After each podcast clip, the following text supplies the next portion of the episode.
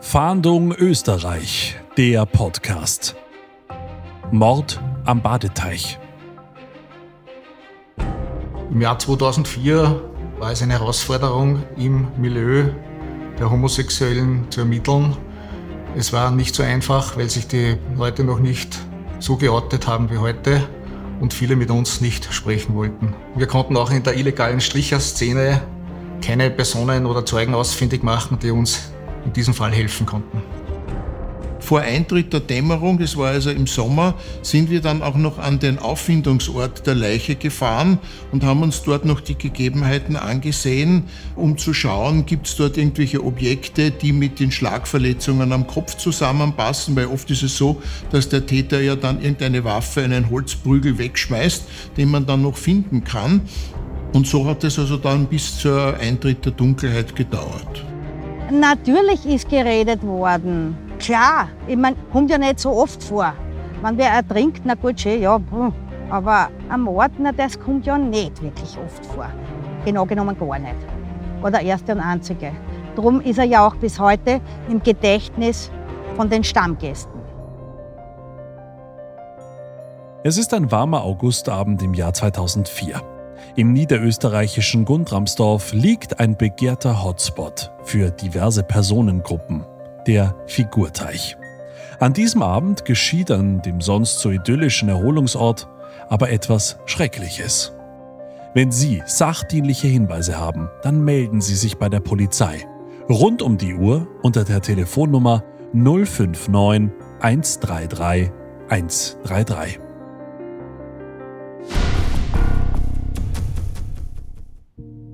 Am 18.08.2004 gegen 10 Uhr wurde von Passanten im sogenannten Figurteich im Gemeindegebiet von Grundramsdorf eine tote männliche Person im wassertreibenden Dorf gefunden. Es stellte sich relativ rasch heraus, dass es sich um den 67-jährigen Kurt Weigert handelte, der unnah der Auffindungsstelle in einer Siedlung bis zu seiner Pensionierung gewohnt hatte. Bei der Obduktion durch die Gerichtsmedizin Wien wurde in der Folge eindeutig Fremdverschulden festgestellt. Und zwar Tod durch Ertrinken nach vorangegangener stumpfer Gewalteinwirkung gegen den Kopf und Oberkörper. Und es wurden auch Würgemerkmale festgestellt. So viel zur Sachlage, aber spulen wir noch einmal zurück auf Anfang. Wo genau befinden wir uns denn eigentlich? Der Figurteich ist ein ehemaliger Ziegelteich im Gemeindegebiet von Gundamsdorf. Es ist mehr oder weniger ein Naherholungsgebiet. Dort ist auch offiziell Baden verboten, es wird aber geduldet. Wir konnten im Zuge der Erhebungen auch relativ schnell feststellen, dass es ein Kontaktplatz von der homosexuellen Szene zumindest 2004 war. Silvia J. besucht den Figurteich seit Jahren und kennt die Menschen von dort sehr gut. Der Figurteich ist so, dass alle Leute hier willkommen sind. Egal ob angezogene, nackerte, schwule, äh, Lesben, äh, alle. Ganz einfach alle. Ja. Das ist halt, das ist aber auch schon die letzten Jahrzehnte immer so gewesen. Also da kommt wirklich aller Couleur her. Es ist bekannt auch als Treffpunkt der Homosexuellen, weil es ja auch im Internet drinnen ist. Es ist bekannt. Und ja, es gibt da eine kleine Community, die sich eigentlich immer mehr oder weniger am selben Platz treffen. Die kennen sich. Ja, ist so. Man kennt sich. Und ja, äh, warum sollen sie sich nicht da vergnügen oder ihre, äh, sage mal, äh, ja, ihre Freuden etc. ausleben? Auch Thomas K. kennt sich am Figurteich aus. Das Mordopfer war ein alter Bekannter und sehr guter Freund von ihm. Der ist mit mir aufgewachsen in der Straße. Ne, das war die Hartegstraße. Er hat gegenüber von mir so schräg gewohnt und ist aufgewachsen dort. Und wir Buben sind auch dort aufgewachsen. Ich habe noch zwei Brüder gehabt. Ja, er war immer korrekt. Ich kann nicht sagen, dass er unkorrekt war.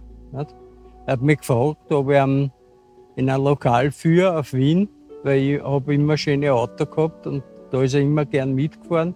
Ich habe ihn reingeführt. Ne? in, in den ersten Bezirk in ein Lokal. Nicht? Und dann hat er gesagt, okay, du kannst schon wieder heimfahren, weil heim komme ich immer.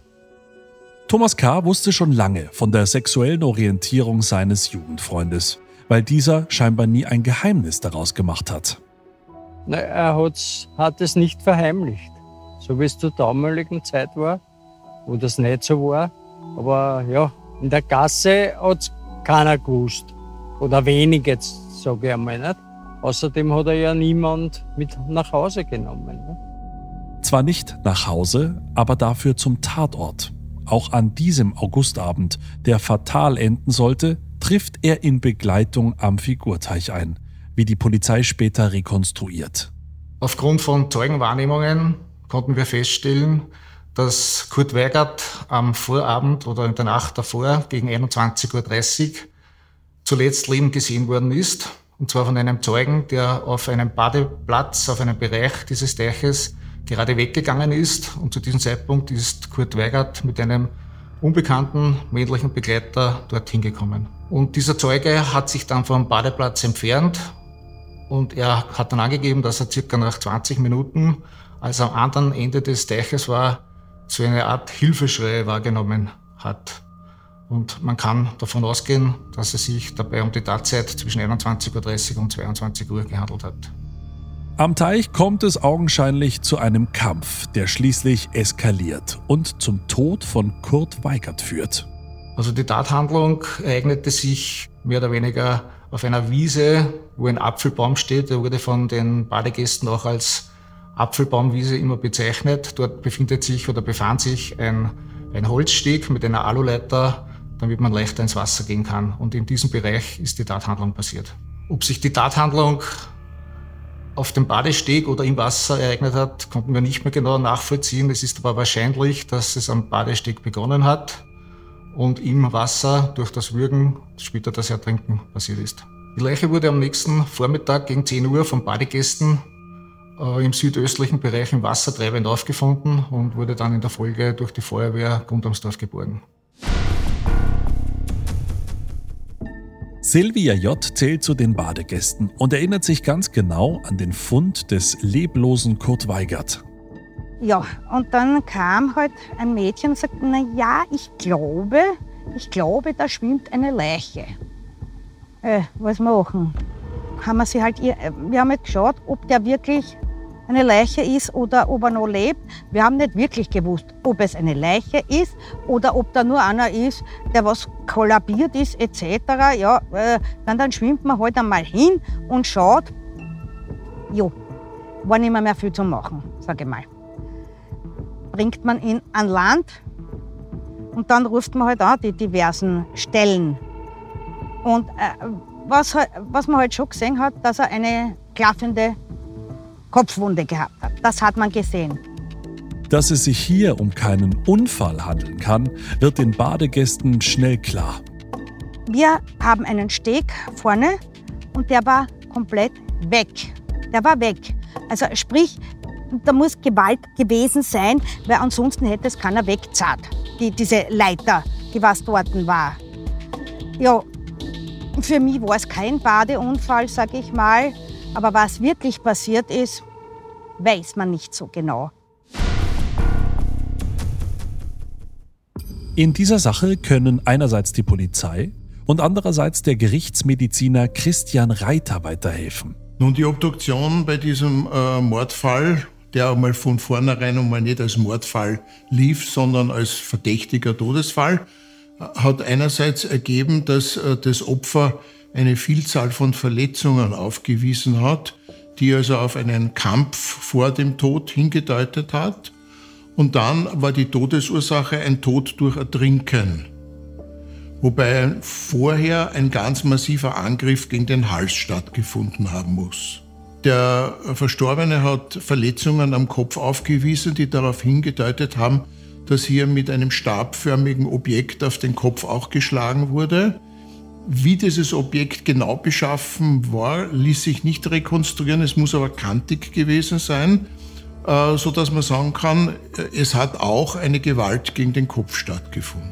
Die äh, Verletzungen ähm, zeigen, dass hier mehrfach in unterschiedlicher Weise gegen das Opfer vorgegangen wurde, also Schlagen mit einem Objekt auf den Kopf, ja. Schläge gegen das Gesicht, Blutunterlaufung an den Augen und an den Lippen, Gewalt gegen den Hals, sodass man sagen kann, es könnte einer, es könnten mehrere Täter gewesen sein, die sich hier sozusagen abwechselnd gewalttätig an dem Opfer äh, vergangen haben. Oder aber es muss ein Täter gewesen sein, der sehr intensiv eine Vielzahl von Gewalteinwirkungen hier angewandt hat.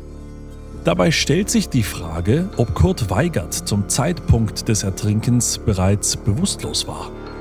Welche jetzt dieser Tathandlungen das erste versus das zweite war, lässt sich nicht gut rekonstruieren. Aber die Erfahrung zeigt, dass sozusagen, wenn jemand ertränkt wird, also bewusstlos gemacht wird, um ins, im Wasser Wasser einzuatmen, dann ist es vernünftig, den bewusstlos zu machen.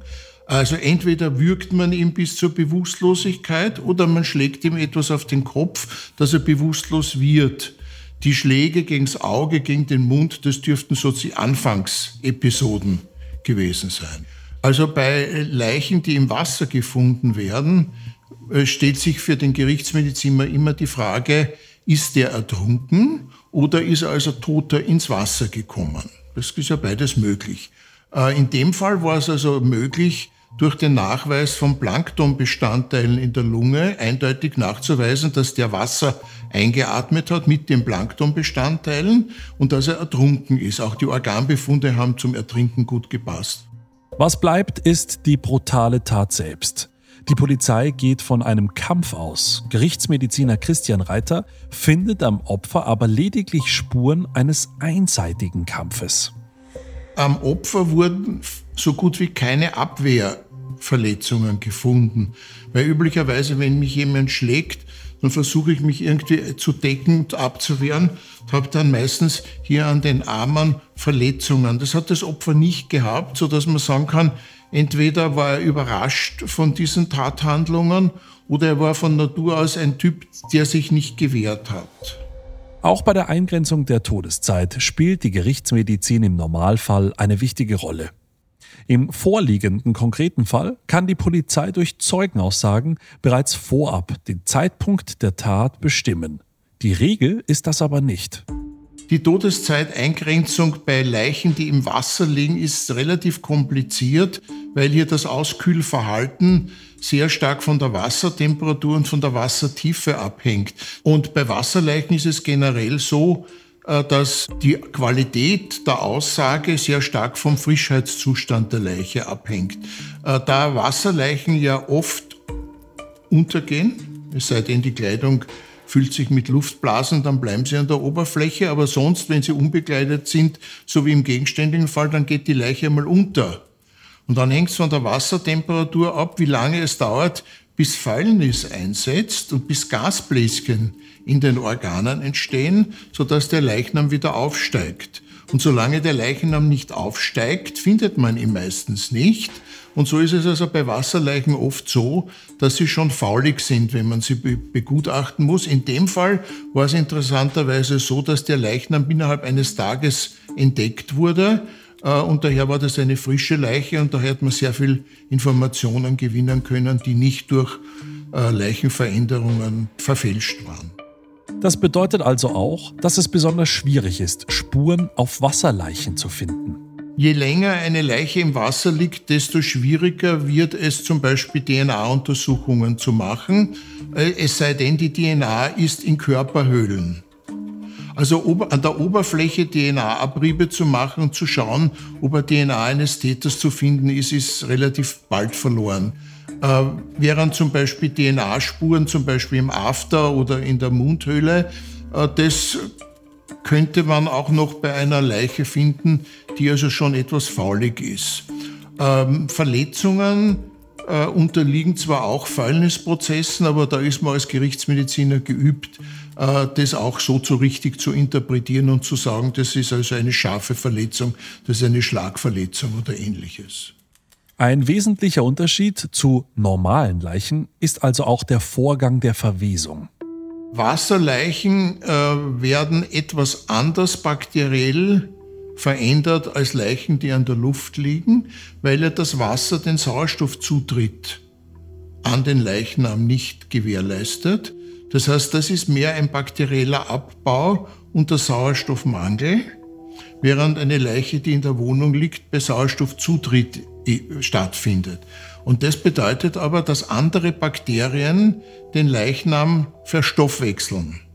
Und da entstehen andere Geruchsprodukte und daher riechen Wasserleichen etwas intensiver als Leichen, die in der Wohnung liegen, weil sie mehr Aromastoffe auch erzeugen. Und daher ist die Wasserleiche mit dem Image der stinkenden Leiche vergesellschaftet. So schlimm ist es auch nicht. Es gibt auch Leichen in der Wohnung, die grauslich stinken können, aber daran gewöhnt man sich in dem Beruf. Der Gerichtsmediziner kann in diesem Fall also einiges an Informationen gewinnen. Trotzdem ist es auch für ihn ein Ausnahmefall. Aus der Sicht des Gerichtsmediziners ist an dem Fall besonders, dass man eigentlich nach so langer Zeit immer noch nicht die Täter hat. Denn ähm, üblicherweise finden solche Taten im Umfeld des Opfers statt. Täter und Opfer kennen sich meistens. Oder die Täter sind so ungeschickt, dass sie Spuren hinterlassen, sodass man über die molekularbiologische DNA-Schiene auf die Täter draufkommt. Dass man bis heute den oder die Täter nicht gefunden hat, ist erstaunlich, aber die Zeit arbeitet für uns und soweit ich weiß, gibt es DNA-Spuren und irgendwann einmal begeht der, der oder die Täter einen Fehler und dann haben wir sie. Der Täter scheint laut der Polizei nicht aus dem direkten Umfeld des Opfers zu stammen. Doch die eben angesprochenen Spuren existieren tatsächlich. Im Fahrzeug des Mordopfers konnten wir im Fußraum des Beifahrersitzes die Oberbekleidung des Mordopfers vorfinden, eine weiße Hose und ein, ein schwarzes Hemd mit einem auffälligen äh, Drachensymbol, ein weißes. Das heißt, der Täter muss nach der Tat das Fahrzeug des Opfers geöffnet haben diese Gegenstände darin deponiert und nachher das Fahrzeug wieder versperrt haben. Das zieht den Rückschluss, dass der Täter offenbar persönliche Gegenstände im Fahrzeug deponiert hatte, weil er unter Umständen mit dem Mordopfer in seinem Pkw zum Teich gefahren ist. Und um die Spuren zu verwischen, hat er seine Gegenstände rausgenommen. Im Zuge der Tatortbearbeitung, Spurensicherung durch Beamte der Tatortgruppe des LKNÖ wurden auch DNA und Fingerspuren gesichert. Diese werden regelmäßig mit den neuesten Erkenntnissen der Kriminaltechnik abgeglichen, bis dato jedoch leider ohne Erfolg. Auch ein Motiv für den Mord konnten die Ermittler bereits eruieren. Welche Gegenstände bei dieser Tathandlung geraubt wurden, wir gehen von einem Raubmord aus, können wir nicht mehr genau feststellen, aber es dürften Schmuckgegenstände wie Halsketten und Ringe vom Mordopfer fehlen.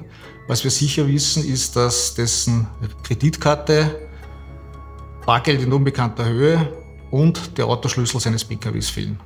Kurt Weigert war eine sehr auffällige Persönlichkeit, was sich in seinem Auftreten verdeutlicht. Und es wäre nicht das erste Mal gewesen, dass der Niederösterreicher einem Raub zum Opfer fällt. Kurt Weigert hatte einen gelben PKW der Marke Renault, ein Cabrio, das relativ auffällig war. Das passte zu seiner äußerlichen Erscheinung. Kurt Weigert war bekannt dafür, dass er mit protzigen Halsketten und Goldschmuck und Uhren unterwegs war. Und er gab eigentlich immer vor, dass er vermögend war, obwohl das nicht der Fall war. Wir konnten bei den Erhebungen auch Visitenkarten finden, wo er sich als Baron von Weigert ausgegeben hatte. Aufgrund von Zeugenvernehmungen konnten wir feststellen, dass Kurt Weigert in den Monaten vor der Tathandlung, vor seinem Mord, bereits mindestens zweimal überfallen worden ist und seine Schmuckgegenstände geraubt worden sind. Kurt Weigert brachte diese Tathandlungen aber nicht zur Anzeige und laut unseren Informationen sollen diese auch in Ungarn stattgefunden haben. Es ist daher auch durchaus möglich, dass der Mord im Zusammenhang mit den vorangegangenen Raubüberfällen steht. Nicht nur dadurch ist es besonders schwierig, den Täterkreis einzuschränken. Unsere Erhebungen ergaben, dass er zum Tatzeitpunkt keinen fixen Partner hatte es wurde aber bekannt, dass er immer wieder Zufallsbekanntschaften, vor allem zu Strichern, gesucht hatte. Es ist daher auch durchaus möglich, dass der Begleiter von Kurt Weigert am 17.08.2004 eine Zufallsbekanntschaft war und unter Umständen auch ein Stricher, den er kurz zuvor kontaktiert hat. Wir haben auch zahlreiche Personen überprüft und ein Alibi eingeholt. Es konnte sich aber kein Tatverdacht weder aus dem privaten Umfeld noch aus anderen Personen herauskristallisieren. Es gab während der Ermittlungen auch einige Hinweise auf bestimmte Personen. Diese haben wir aber überprüft und stellten sich als falsch heraus. Was am Ende bleibt, ist ein ungelöster Mordfall. Das Besondere an diesem Fall ist, dass dieser Mord einer der wenigen ist, die bis dato in Niederösterreich noch nicht aufgeklärt werden konnten. Fassen wir also noch einmal zusammen. Kurt Weigert trifft am Abend des 18. Augusts im Jahr 2004 mit einem Unbekannten am Figurteich in der niederösterreichischen Gemeinde Guntramsdorf ein. Am Steg entsteht zwischen den beiden Männern ein Streit, der in einem Kampf mündet, der sich schließlich ins Wasser verlagert. Das Opfer gibt noch letzte Hilfeschreie ab, bevor der Täter Kurt Weigert durch massive Gewalteinwirkung wahrscheinlich bewusstlos schlägt und schlussendlich ertränkt. Der Täter stiehlt Bargeld sowie die Kreditkarte von Kurt Weigert und verschwindet in die Dunkelheit. Haben Sie das Opfer am Tatabend mit einem Mann gesehen? Konnten Sie vor Ort auffällige Personen beobachten oder haben Sie sonstige Hinweise zu dieser Tat? Dann melden Sie sich bitte rund um die Uhr unter der Telefonnummer 059 133 133 oder unter der E-Mail-Adresse fahndung-oösterreich.bmi.gv.at. Mehr zum Fahndung Österreich Podcast finden Sie unter servustv.com/slash podcasts sowie bei allen gängigen Podcast-Anbietern.